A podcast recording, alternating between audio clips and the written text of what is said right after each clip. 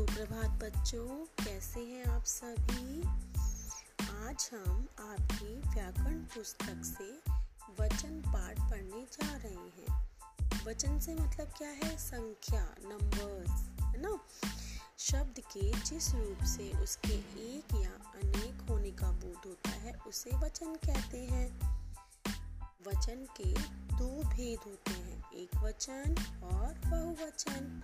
शब्द के जिस रूप से एक ही प्राणी या वस्तु का बोध होता है, उसे एक वचन कहते हैं, जैसे कुर्सी, घड़ी, पुस्तक, लड़का आदि।